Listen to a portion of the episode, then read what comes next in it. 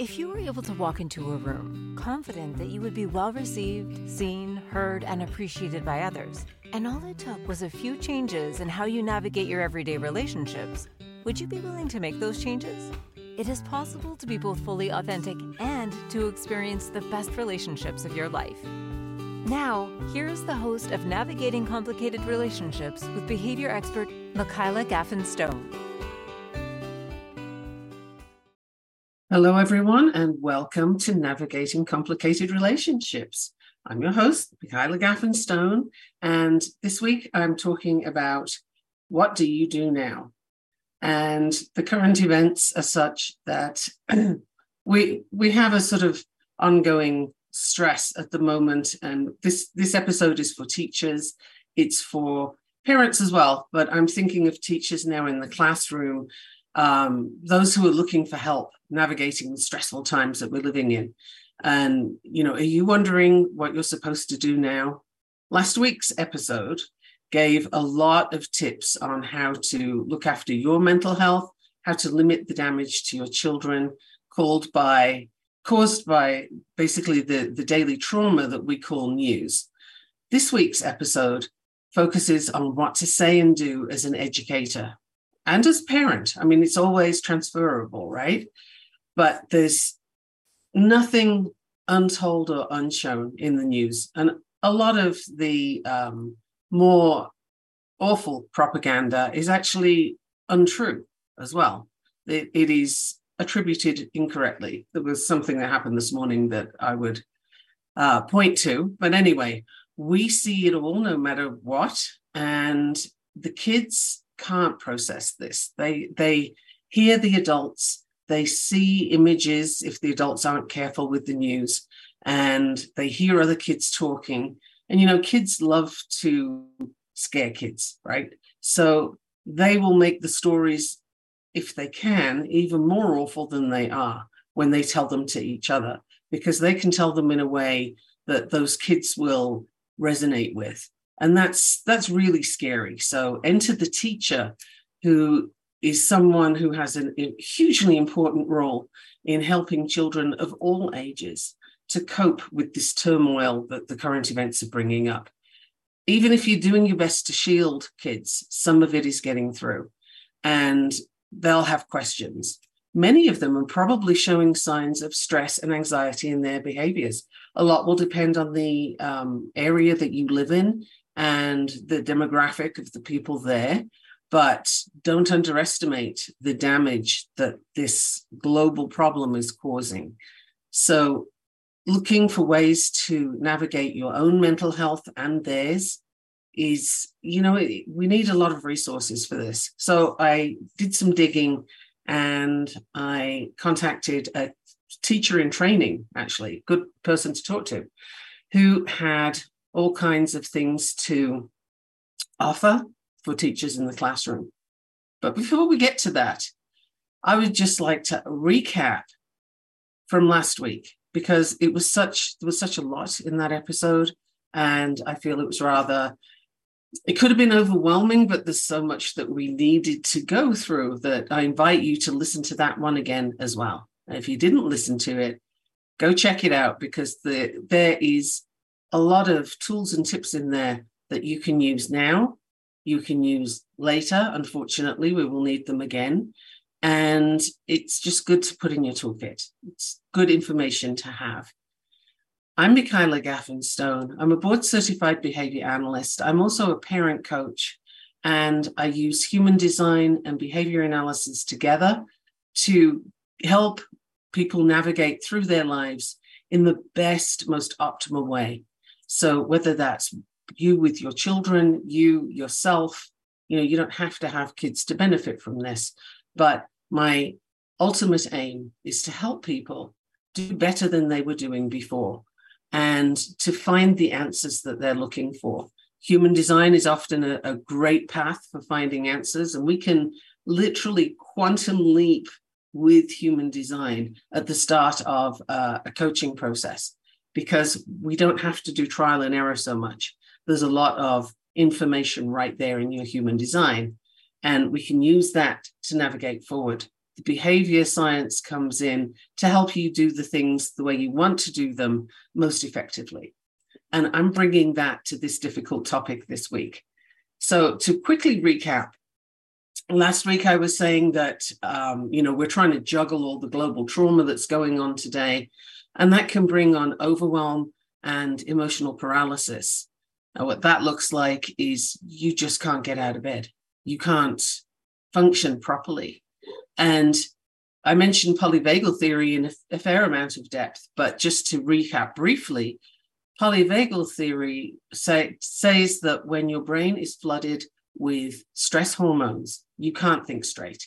You can't come up with good solutions. You don't know what to do next. You just can't make good decisions from there because your brain is flooded with let's run from the saber toothed tiger or let's get away from the rockets as we currently have. So, from that position, you, you're kind of helpless. So, you need to find ways to re regulate your system and get to a place of calm and connectedness. And that might sound sort of woo and airy fairy, but actually it's really not. It's very basic. Human beings need that in order to be able to function. If you're not calm and in control of yourself, then what can you possibly hope to control externally? Nothing. You can't help your classroom. You can't help yourself.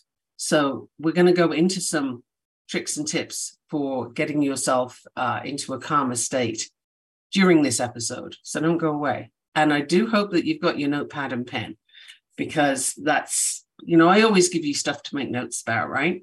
So you can always go back and listen again if you want to. Um, but let's carry on and see how many notes you can make. So, your kids in the classroom, whatever age they are, do you have any that are showing different signs of behavior than they usually do. For example, is there a lack of interest in regular activities, moodiness, irritability? You know, the, these things can be signs of mental exhaustion that I just mentioned. Um, it can lead to depression. And certainly a lot of kids will be exhibiting anxiety, particularly if they belong to specific demographics that are being um, targeted right now in this global violence. So if you're finding yourself as a teacher being easily triggered or bothered by things that don't normally bother you, that is also a sign that things are getting to you and you need to take care of yourself. You need to set boundaries so that you don't let people into your space that are not there to help you. And that includes news and information as well. Because, you know, your brain does not know the difference between what is actually happening to you and what you're imagining or what you're seeing. It is all the same as far as the brain's concerned, and it will respond with a release of hormones that's trying to get you out of trouble. So, you know, be aware you need to limit how much of that is impacting you. But even then, take care of your mental health because this is a time of great challenge for everybody. And I'd just like to mention, too, that propaganda is always a part of war strategy. It was in World War II, it was in World War One, and it certainly is today.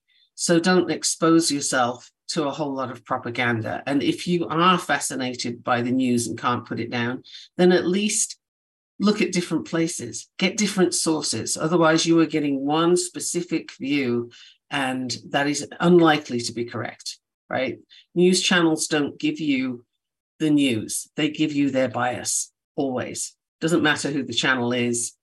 It's just that's how it works. So blend your sources, mix up your sources if you're going to do that, because otherwise, you know, you're down a dark tunnel. It would help if you and your fellow teachers could have some meetings together to find out what you each need. Like, how can you help your community of teachers? How can you help the wider community of the parents and kids that are there. Like, what strategies can you come up with within your school to make a difference? Could it be uh, events that you hold that show solidarity and sympathy for all of those who are suffering? something like that, because there, there has been uh, research that shows kids do better when teachers take action. Teachers need to do something. It doesn't mean that you have to, you know, solve the world's problems, but kids need to be acknowledged that stuff is going on and that they're not okay. It's it's a very big deal for kids in these days. So before we dive too much further in, I again want to recap because this is important. There are signs in among your your teaching colleagues, um, other people that work at the school. You know, it doesn't have to be just teachers, but have a look at the people around you and see do you see signs of mental exhaustion as I described previously? Lack of interest in normal activities, lack of motivation at work, um, just moodiness, irritability, oversensitivity, easily annoyed. Is anybody getting very snippy with you? Are you hearing a lot of cynicism, doubt, depression? Um, and look at the anxieties because a lot of people are going to be exhibiting that. What can you do to help them? Can you have a meditation in your classroom? That would be really cool to, to add in if it's at all practical for you like a five minute meditation at the start of class to just get everybody breathing in a, a, sort of calm, relaxed manner. Because, you know, if you do this shallow, rapid breathing that a lot of us do when we're sort of getting into the news or getting into something that makes us anxious, that signals the body that we're not safe. This, this is this is awful. We, we need to run. We got to get out of here. It's a prey breathing. Whereas if you breathe slowly and deeply, your body gets the signal that, oh, we're okay. Nothing's happening. Nothing's chasing us. Because if it was, you wouldn't be able to breathe deeply, right? You don't breathe deeply when you're running. It's, you know, a slow, deep breath signals the body to calm down with the hormones and just, you know, you're you're safe and you're okay. So that would help your kids and you to get into a space where you can you know, begin the day's session. And if you want to have small group conversations, maybe with the kids in the class, it depends on the age. This this would be more the older kids, but is there something where you can look for some light in the dark, like Mr. Rogers on Mr. Rogers' Neighborhood? He always used to say that when there's trouble, look for the helpers. Who are the people helping? Because there's always someone. So, can you find helpers in your classroom? Can you find helpers in your community? Focus on them. Can you bring someone into the classroom to have a talk to the kids? This would be really good. Now, I'm, I'm talking about someone who can bring in a positive light. That doesn't mean that that person is minimizing the experience. And that's really key to understand. Minimizing somebody else's experience is never a good thing to do. It has them feel unseen, unheard, and undervalued. And I know that there's no teacher that wants to do that to their kids, or you wouldn't be a teacher, right? Like, why would you why would you set yourself up for all the work that is being a teacher if you didn't want your kids to do well and to succeed? So bear those things in mind. Here's some tips for you, you know, who is in your community that you could bring in. And I don't know if you have um, a rabbi in your community that would be willing to come and talk, plus somebody from the Muslim community that would be willing to come and talk. And if they could even share the stage, that would be fabulous. Um, you know, it's something to think about. Bring the leaders in who can help guide the local community because you can't do much about what's going on, on in another country, but you can start at home and help at home so that you can work from there we, we need to work toward the light, okay, and not just wallow in the dark. So that's a lot of recap from the previous session, which I hope you got to hear. And if you didn't, please do go back and listen to it. I have more tips and suggestions for the classroom after the break. So please don't go anywhere. I'm Michaela Gaffen Stone here on the Inspired Choices Network, and you're listening to Navigating Complicated Relationships. What if your relationships could be a source of delight instead of a source of struggle? In a world where human interactions are anything but straightforward, tuning in to Navigating Complicated Relationships with behavior expert Michaela Gaffen Stone will offer you insights, tools, and a whole new level of understanding for you to use right now. Listen for Navigating Complicated Relationships with Michaela Gaffen Stone, Wednesdays at 12 p.m. Eastern, 11 a.m. Central, 10 a.m. Mountain, 9 a.m. Pacific on InspiredChoicesNetwork.com.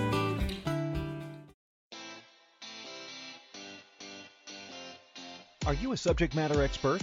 Are you here to share your expertise with an audience waiting to hear from you in only the way you can deliver? Are you ready to have your voice amplified across the airwaves? Inspired Choices Network has a global radio platform streaming to millions of people across the world. Professionally produced and supported by an accomplished team every step of the way, you can broadcast from anywhere in the world, knowing your voice matters, and we ensure it is delivered with ease and efficiency. Eager to hear your message, the world awaits. Contact us today to become an Inspired Choices Network radio host. Email become a host at inspiredchoicesnetwork.com. This is Navigating Complicated Relationships with Michaela Gaffen Stone. To participate in the program, join the live studio audience in our chat room at inspiredchoicesnetwork.com. You can also send an email to mickey at gaffinstone.com. Now back to the program. Welcome back to part two, I guess. I don't usually call it that, but we can call it that today of navigating complicated relationships. And it's so, what do you do now? All this news is out there. Kids are responding or reacting. Can we get them to a place of responding? That's another thing with getting into a, a calm and connected state. If you are dysregulated, and you know you're very upset you've got the hormones flooding your brain saying ah run then you know you're, you're dysregulated and you're reacting. You're not responding. Reaction doesn't require thought. It's a quick sort of quick fire um, reaction. That's that's the word i'm going to have to use. So when we react we don't think and when we don't think sometimes we can say things that will cause hurt to other people I've experienced this myself recently, where somebody um, was uh, not at all thinking about what they were saying, and they said some very hurtful things. And when I was calm again and regulated again afterwards, I had to think about that and, and sort of think, why did this person go on the attack like that?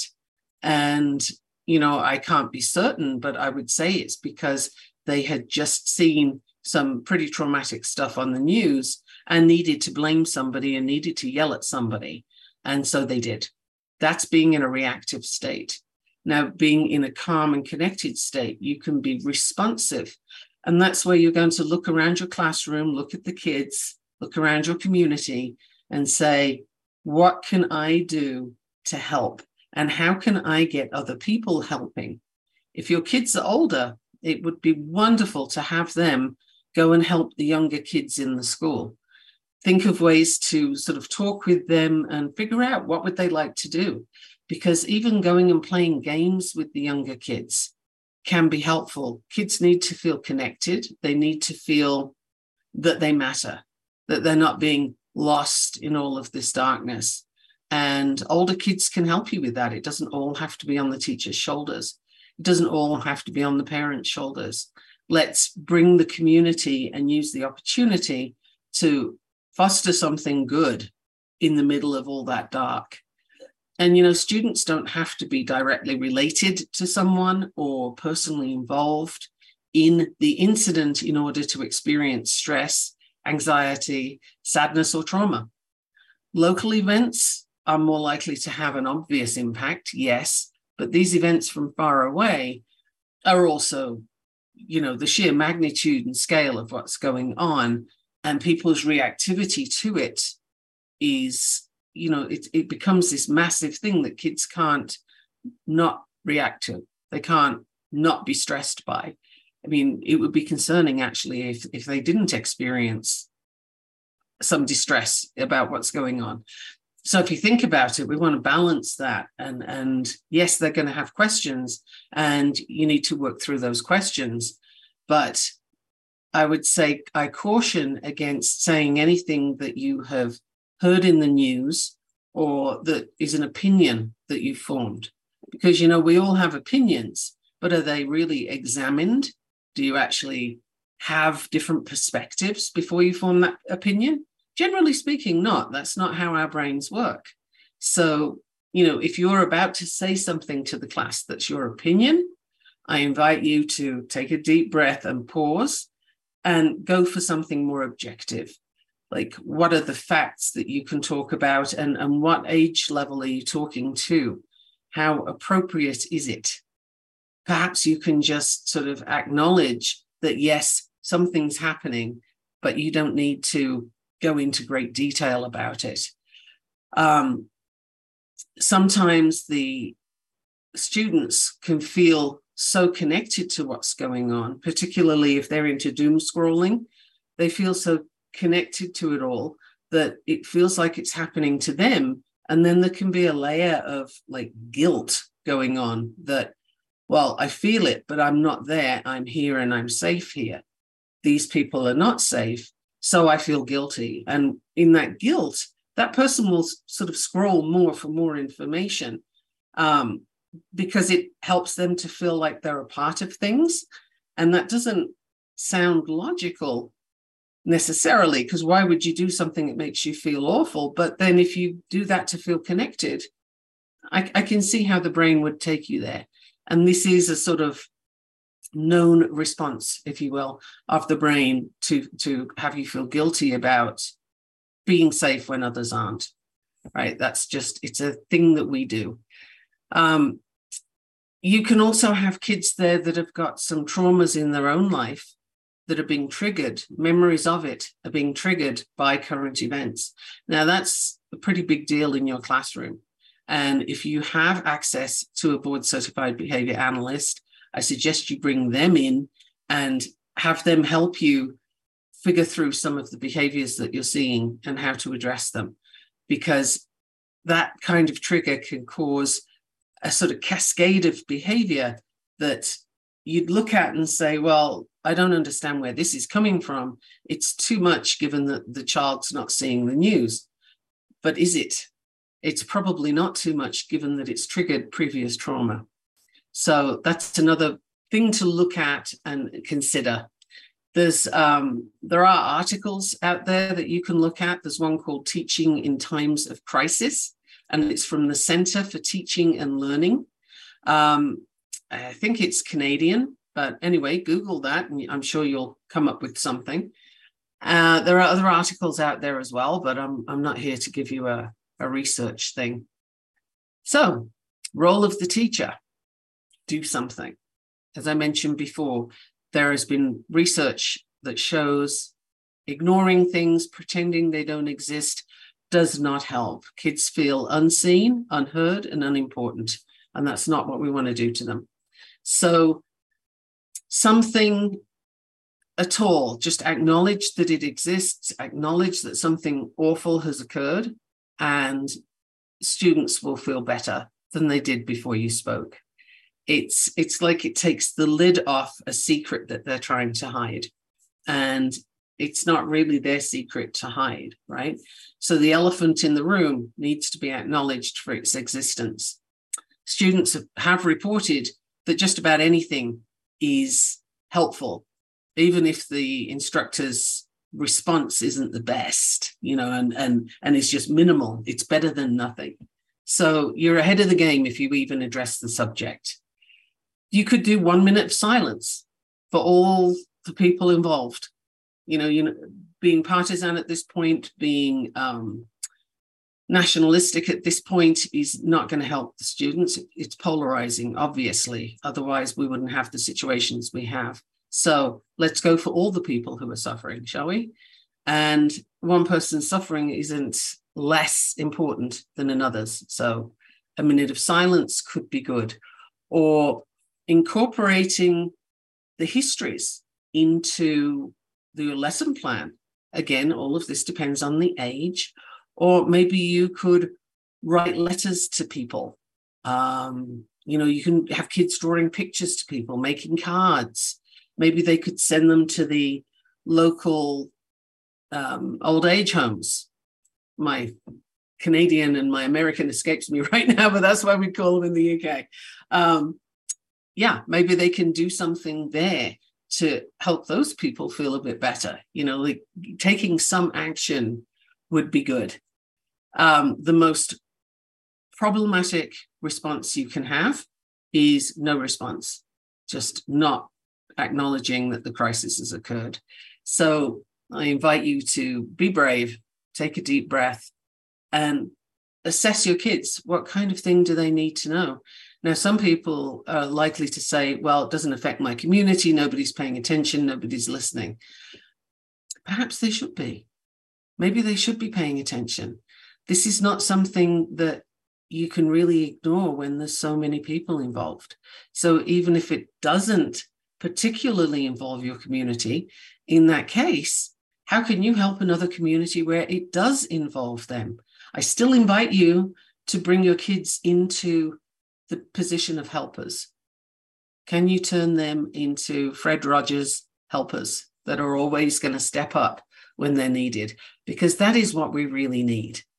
So acknowledge the event took place, research and educate yourself to know the context of what's going on. And if you don't know it, it's perfectly fine and preferable for you to acknowledge that. I've seen a lot of people making comments and sounding off on subjects that it's pretty clear they don't know what they're talking about. Um, because if you do know the context, it's glaringly obvious when somebody doesn't. So I would say, don't pretend. If you don't know it, research. And if you don't want to research or you've researched and you still don't get it, okay, just say so. But it's you know, it's a current event. So how far how far do you want to go with that? Um, share resources and information.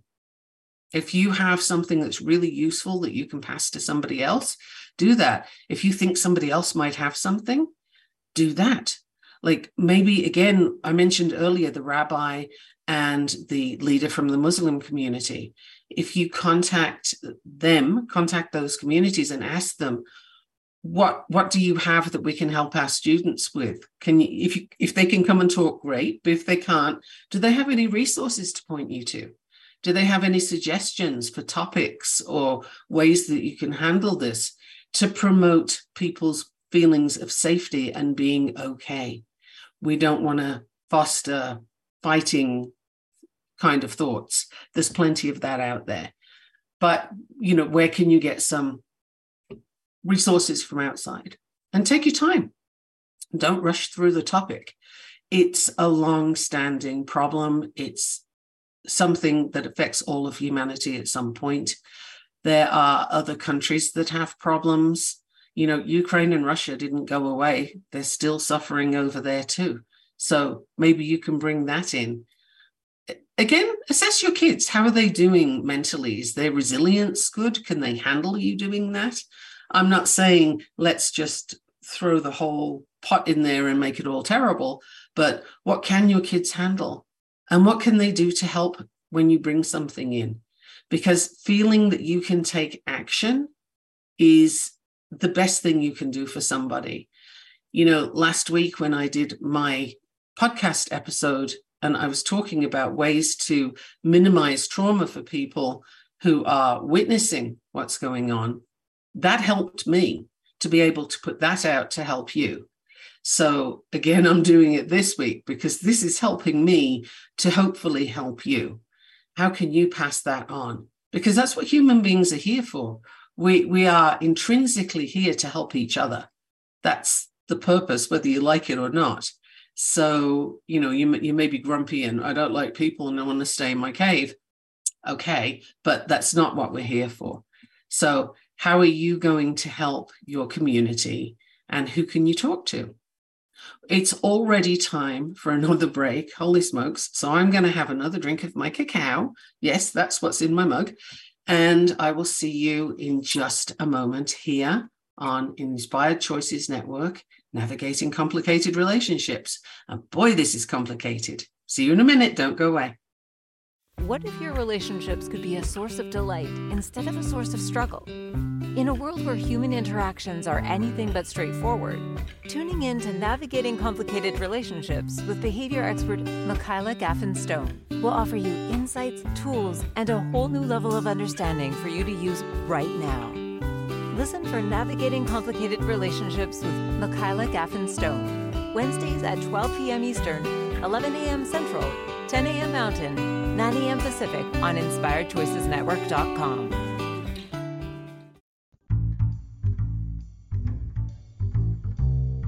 How wonderful would it be to carry your favorite Inspired Choices Network host with you throughout your day? Well, now you can. Inspired Choices Network now has its very own mobile app. Our free app offers live streaming shows, along with thousands of podcasts and TV episodes. Our shows cover a wide variety of topics. Whether you're waking up with us, carrying us through the day, and taking us to bed with you, we're always here for you to enjoy. We're easy to find. Just search for Inspired Choices Network in the Apple App Store or Google Play Store. This is Navigating Complicated Relationships with Michaela Gaffen Stone. To participate in the program, join the live studio audience in our chat room at inspiredchoicesnetwork.com. You can also send an email to mikki at gaffenstone.com. Now back to the program. Welcome back, everyone. And I'm delighted you're still here. Thank you for hanging in with me. I am talking mostly to teachers today and somewhat to parents and also adults that don't have kids because this basically affects everybody right now. Current events are current for everyone. So, before the break, I mentioned that kids need to feel connected. They need to feel seen, heard, and that they count, that they're not lost in the darkness of what's going on. And it is so crucial because if you can think back to your own childhood and some of the things that you carry with you today, are those not connected? Like you at some point were told that you talk too much or you're too much of this, not enough of that. Somebody put their opinions on you and you believed them because you were a child and that's what kids do. And this is important to think of now. That's what kids do. They take in all this information, they make it about themselves because that's the only thing they can do, right? They don't have that broad worldview to say, oh, that's not mine, that belongs over here. Mm-mm, that's nothing to do with me, I'm going to put it over there. No, everything is absorbed and it becomes a story about you. So we have to be so careful right now with what stories are these kids taking in about themselves? Are they taking in stories that they are being victims or that everything is terrible and the world is an, an unsafe place and it's all awful and you know you need to hide or are they taking in stories that even when times get tough i can help even when things are rough out there, I can do something good. Wow. Is that a different narrative to grow up with?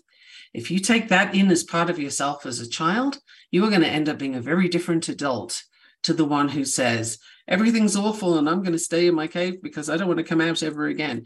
You know, th- there's a very different individual that comes out of that. Their decision making will be different. Their showing up in the world will be different. The outcome of their life on this planet will be different. So you have such an important role if you have anything to do with children. So if you're a teacher, can you reduce school pressure? Can you talk with students about how they're doing? Re examine the workflow that you have for them. Um, what are necessary tasks? Can you shift deadlines? Again, this will depend on how much your particular community is being affected. But if you're seeing signs that there's a lot of distress in there, or if you're feeling it yourself, you know, this is important to take care of you so that you can take care of them. So, is it possible for you to reduce that workflow a little bit or give people some grace on this, including yourself. You got to understand that while we're in a state of trauma response, neural functioning is not at its peak, meaning these kids are not going to be able to do their best work, right? I'm sure you knew that, but I want to make sure anybody who's not a teacher and not a parent also knows that. So, you know, varying degrees of intensity can come out of that um, trauma response. And accommodations may or may not be a good option for some students. So learn about that. What, what can you do to help them? Do they need more time? Do they just need to not do a particular task? Can you create a safe space? And let me just define that. Um, but a safe space where students can feel safe to express their own perspectives and beliefs. Now, here's the thing we often take the word safe to mean non confrontational, non controversial, uh, non challenging, right? That's not safe, that's limp.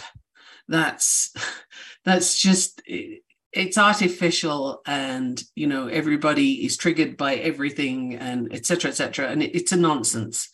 Um, it takes things too far. A safe space is where somebody feels that they can express their opinion respectfully without being shut down by the others. You know without getting into trouble because they don't agree with everyone else. And i have found that some places there's a, a country i'm not going to name right now. That prides itself on being very warm friendly and you know uh, safe space for everybody but they're not. They're safe for some and not for others. So make sure your classroom is not like that. Your classroom needs to be safe for everybody to express their perspectives, their beliefs, and maybe examine them and sort of say, well, where did you come by that? Why do you think it that way? You know, what's your information? Not in a challenging way, but coming from curiosity. Let's understand where we all are. This is something you can do in the classroom that is better than any learning from a book that you're going to get today. So, really working through where kids are coming from, and you can identify unexamined beliefs. You can identify where propaganda has snuck in and made its mark. And maybe look at that, shine a light on it, and, and just sort of, well, you know, how did you come up with that? Where did you hear it? Or why do you think it? Where did it come from? Again, not in a place of you're not allowed to think that way, because those places are safe for some and not for others. And that is so unhelpful. I, I can't use the words on a public forum, but don't do that, please. So, if you're going to have kids sharing their perspectives and beliefs, examine your own perspectives and beliefs and your own emotional responses, and maybe how your politics influence how you teach and interact your kids. You know, that's we're all human and we all bring all of our parts to the table, right? So I'm I'm not getting down on anybody here. I'm trying to shine a light on the different things that we bring that we might not even be conscious of right? We all have our perspectives. That's kind of what the brain does is it gives you a lot of viewpoints. But now is a great time to examine some of those more fiery viewpoints or more depressive viewpoints. You know really look at them. Is it is it true? Or is it just something that i heard and and everybody else seemed to believe it. You don't have to believe the same thing as everybody else, and neither do your kids. So, again, as the teacher, you're in such a powerful position right now, and it's such a responsible position that I would love for you to really sit down and brainstorm with the other teachers and find out how can you help those kids you know consider how long talking about it would take acknowledge nonverbal communication, like the, the body language that you're seeing? Can you have community agreements within your classroom on how kids are going to interact with each other, how they're going to behave? That's one of those things toward creating a safe space. And it doesn't mean nobody can say XYZ because that upsets me, because that's, you know, that's taking it to the nth degree and it's a sort of choked political correctness. You know, being respectful is one thing, taking it to the point where you're afraid to speak is a whole other, and it becomes a problem in itself. Can you teach your kids empathetic listening? Wow. Active listening. Wow. You know, people usually listen to respond, right? They're not really taking in the content of what's being said Superficially, yes, but it's it's more a case of, okay, okay, all right, all right, I got you, I got you. Now listen, I have to tell you this thing before I forget it. Or yes, yes, but this is important. I have to tell you this thing. You didn't hear what that person was saying. You didn't receive what that person was saying when you're in that place of listening to respond. So, can you teach that to the kids that they take a pause before answering, maybe? That they don't listen to respond, but they actually get some input from the other person. Because, you know, people do better when they feel that they're being seen and heard. Every single human being on this planet does better under those conditions. So, can we have students give that to each other? And you demonstrate it for them. Can you acknowledge your own sort of distress, if you will, to the kids? Doesn't mean cry all over them. It, it, I'm just saying, you know, can you let them know that you too feel this and how it's affected you, maybe? A little bit. You don't want to go into the whole personal detail, but it's more a case of modeling for them that vulnerability is a strength and that acknowledging how you feel is safe in this environment. You lead the way. You are the leader, you're the teacher, right? And if you're doing this at home, again, you're the parent. So you're the leader in that household. I invite you to step up and really use this time as an opportunity. Can you imagine I'm using that word right now? But use it as an opportunity to really teach your kids some vital skills that people are clearly missing right now empathetic listening, active listening. Can you balance the power in the classroom? Again, this is part of making a safe environment. So you don't have one group, group of kids strutting around like they own the place and another group hiding in the corner. Now, you might be wondering, where does that ever happen? I've seen it it's it, it can be a thing and if it's not in your classroom then i congratulate you for not having that issue right now that's fantastic and continue to support your kids even when things are less in the news you know a year ago ukraine was all in the news and everybody was upset now you don't hear about it so much but it's still there and it's still happening continue to support those kids who are feeling it, who are connected to it in some way, who hear about it. Maybe they have relatives involved. Do you know? Maybe they have friends involved, friends of relatives. There's all kinds of connections that there could be. Do you know? Maybe that's something to find out from your kids. So, from the moment you wake up in the morning to the moment you go to bed at night, right now you need to take care of you and look at ways to turn that outside and take care of others. Because if we can all step up, again, like Mr. Rogers says, then we will do so much better. And that's my hope for now is that people will really step into helping each other and stop yelling. You know, on social media, everybody's yelling at everybody else and, and shouting their opinions.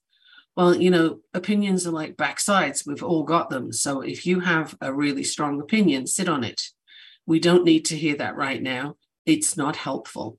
So please keep it to yourself.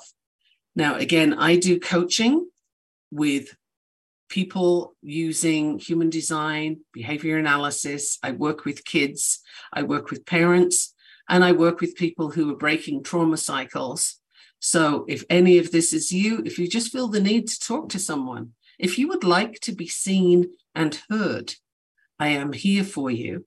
And you can contact me at mikki at gaffenstone.com. That's M I K K I at gaffen, G A F F E N, stone.com. That's still my email. My website is gaffenstone.com. And you can find me through there too. And you can learn a bit more about who I am looking at that. So I invite you to get in touch with me. I invite you to get in touch with the leaders in your community and see, see who can help, who can come in and talk to your kids, who can come in and talk to you and give you some support. And can you rely on the other teachers for some support? How amazing would that be if we could all get some solidarity and some, you know, cohesiveness as a community? COVID kind of fractured everybody and, and had everybody hiding in their homes and, you know, keeping distance.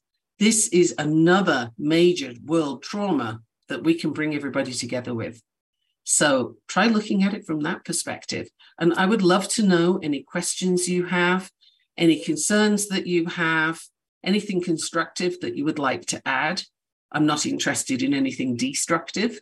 Um, that's just matter of course. So please do get in touch with me. Send me your questions. I'm on social media. You can get me by email. You can find my website. Thank you so much for listening today. And I will see you next week when we talk about dyslexia, decoding dyslexia. Woo, that's going to be a big topic too. What if your relationships could be a source of delight instead of a source of struggle? In a world where human interactions are anything but straightforward, tuning in to Navigating Complicated Relationships with behavior expert Michaela Gaffen Stone will offer you insights, tools, and a whole new level of understanding for you to use right now. Listen for Navigating Complicated Relationships with Michaela Gaffen Stone, Wednesdays at 12 p.m. Eastern, 11 a.m. Central, 10 a.m. Mountain, 9 a.m. Pacific on InspiredChoicesNetwork.com. This is Navigating Complicated Relationships with Michaela Gaffen Stone. To participate in the program, join the live studio audience in our chat room at InspiredChoicesNetwork.com. You can also send an email to Mikki at gaffenstone.com. Now back to the program. Okay, I have to confess right away. Did I think I was at the end of my show? Yes, I did. oh my goodness. That shows you what happens when somebody's working under some stress, right? And the brain just isn't quite firing the way it needs to. My goodness. So I'm glad you're still here if you're still here. And uh, if you've disappeared off into next week, well, okay, I'll see you then too. So I mentioned that next week's topic is going to be dyslexia, and I found this wonderful resource that I'm going to summarize and present for you so that you can discover what the early signs of dyslexia are and which groups kind of are the group, which groups of signs are things to pay attention to. And some of that can get a little fuzzy when you've got kids who are also reacting or responding to current events, right? So that brings us straight back to that. In your classroom, I mentioned that you could do some meditation of some sort. You can just use something from YouTube. That's fine, you know, just a, a calm sort of meditation that's already there. Or you could play some soothing sounds, like if the kids like the sound of wind in the trees or a babbling brook. Although, honestly, if you have little kids, they're probably going to all run out to the bathroom. I, I, used to teach Montessori, so I know this. Um, but if you have a soothing sound that doesn't have words, you can have kids take turns to lead the rest of the class through a meditation and get them to practice it first. Don't just put Johnny on the spot because that's kind of stress creating, and we don't want to do that but can you make your classroom into a, a quiet environment where everybody sort of starts doing the deep intentional breathing? And then maybe you can lead the first meditation and have the kids notice how their breath feels in their body. And you know there might be some giggles and you can just acknowledge that and say, Yeah, I hear some giggles in the classroom. Let them just pass by. They can go out the door now and keep doing your deep breathing. So keep bringing them back. It's not a meditation is often misunderstood, um, particularly in the West. It's not a case of not having any thoughts and and you just sit there and you're completely blank or you sit there um you know and and that's it our minds can't do that. Minds are continually throwing stuff at you. And when you've got a lot of stress and tension going on, that doesn't stop. That's just, that's constant. The trick is to not follow those thoughts when they come up. So when something comes into your mind and it makes you giggle if you're a child or you know it it takes you off on a sort of oh yeah my shopping list i need to put some things on that just acknowledge to yourself that that thought came in and let it go. Don't follow it. Don't attach to it. and ask the kids to just watch their thoughts come and go and not follow them. It again, it depends on the age group. It always does. Just take that as a a sort of given. You can do the muscle tightening and relaxing, right? That's a really good one to have kids do. Get them scrunch up their toes, count to five, and then slowly release their toes and maybe stretch them all the other way. You can have them work up the body, sort of really tensing up the muscles as tight as they can uh, while still breathing. We don't want anybody holding their breath. And then they let go of that muscle and they let go of the tension with it and ask them if they can see the tension going away with that muscle relaxation. There's different ways that you can say this. You can use colors to describe the process, or you can use um, sensations to describe the process and ask what the kids are noticing for themselves.